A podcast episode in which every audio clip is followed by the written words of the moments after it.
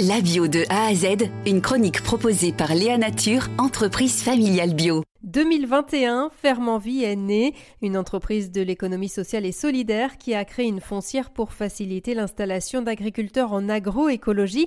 Ils sont accompagnés selon des critères bien définis.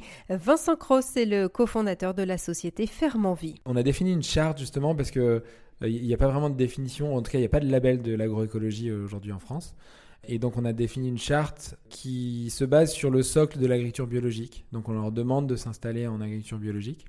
Et on, on va un petit peu plus loin parce qu'on leur demande également euh, de, euh, des, des choses sur la diversification des, des productions. Parce qu'on est convaincu que la diversification est nécessaire euh, à la fois d'un point de vue euh, agronomique euh, et économique pour euh, diminuer les risques aux aléas euh, climatiques, aux aléas de marché.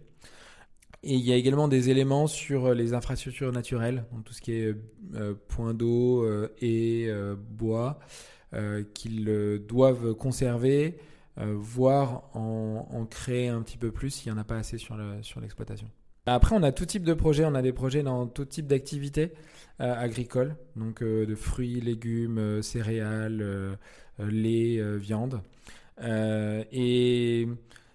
Je sais pas si je pense à un projet en particulier euh, qui me qui me plaît. Euh, c'est un projet dans l'Aude où euh, euh, on a repris une ferme qui était en, en bovin lait euh, dans le passé.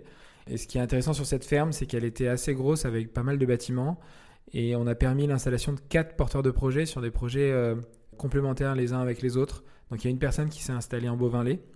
Une personne qui fait des grandes cultures, donc céréales et légumineuses, sur une partie des terres. Et ce qui est intéressant, c'est qu'ils se partagent les terres euh, tous les deux et, euh, et ils font des rotations euh, ensemble euh, qu'ils organisent. Et euh, on a deux, deux autres personnes qui sont installées en maraîchage et, euh, et ils font un peu de fraises euh, à côté du maraîchage. Il y avait beaucoup de bâtiments, donc ils ont chacun pris une partie des bâtiments.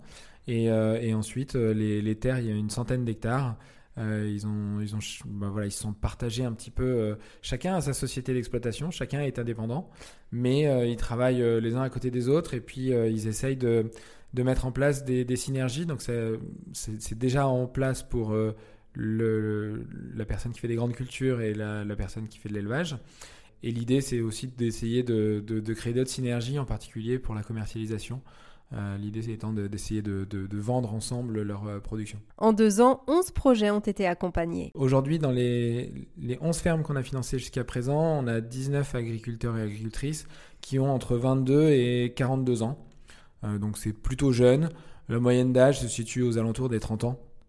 On a deux types de personnes qui s'installent. Euh, c'est soit des personnes qui ont fait une formation euh, agricoles euh, qui ont travaillé en tant que salariés sur différentes fermes et qui veulent s'installer à leur propre compte, et soit des reconversions de gens qui faisaient autre chose avant et qui veulent s'installer en agriculture, qui se sont formés euh, avant de s'installer, parce que c'est quand même super important, et, euh, et qui sont prêts à, à s'installer. Et donc euh, les, les gens qui sont en reconversion sont en général un peu plus âgés que les, les autres personnes qui, ont, euh, qui, qui sont salariés agricoles depuis euh, leur, leur début de carrière. Vous les suivez, ces agriculteurs, ou après votre travail s'arrête ?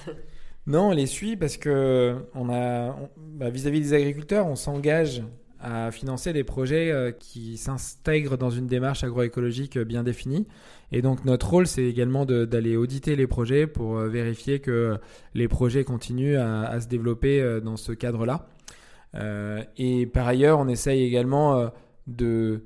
de faire prendre un petit peu de, de hauteur et, de, et d'aider euh, les, les agriculteurs sur euh, certains sujets, en particulier euh, des sujets qui touchent un peu à la commercialisation ou à la diversification de, leur, euh, de leurs offres, pour euh, faire en sorte que leur projet euh, se passe bien également. C'était Vincent Cros, cofondateur de la société Ferme en Vie. Léa Nature, fabricant français de produits bio en alimentation et cosmétiques, bénéfique pour la santé et respectueux de la planète. léa nature point com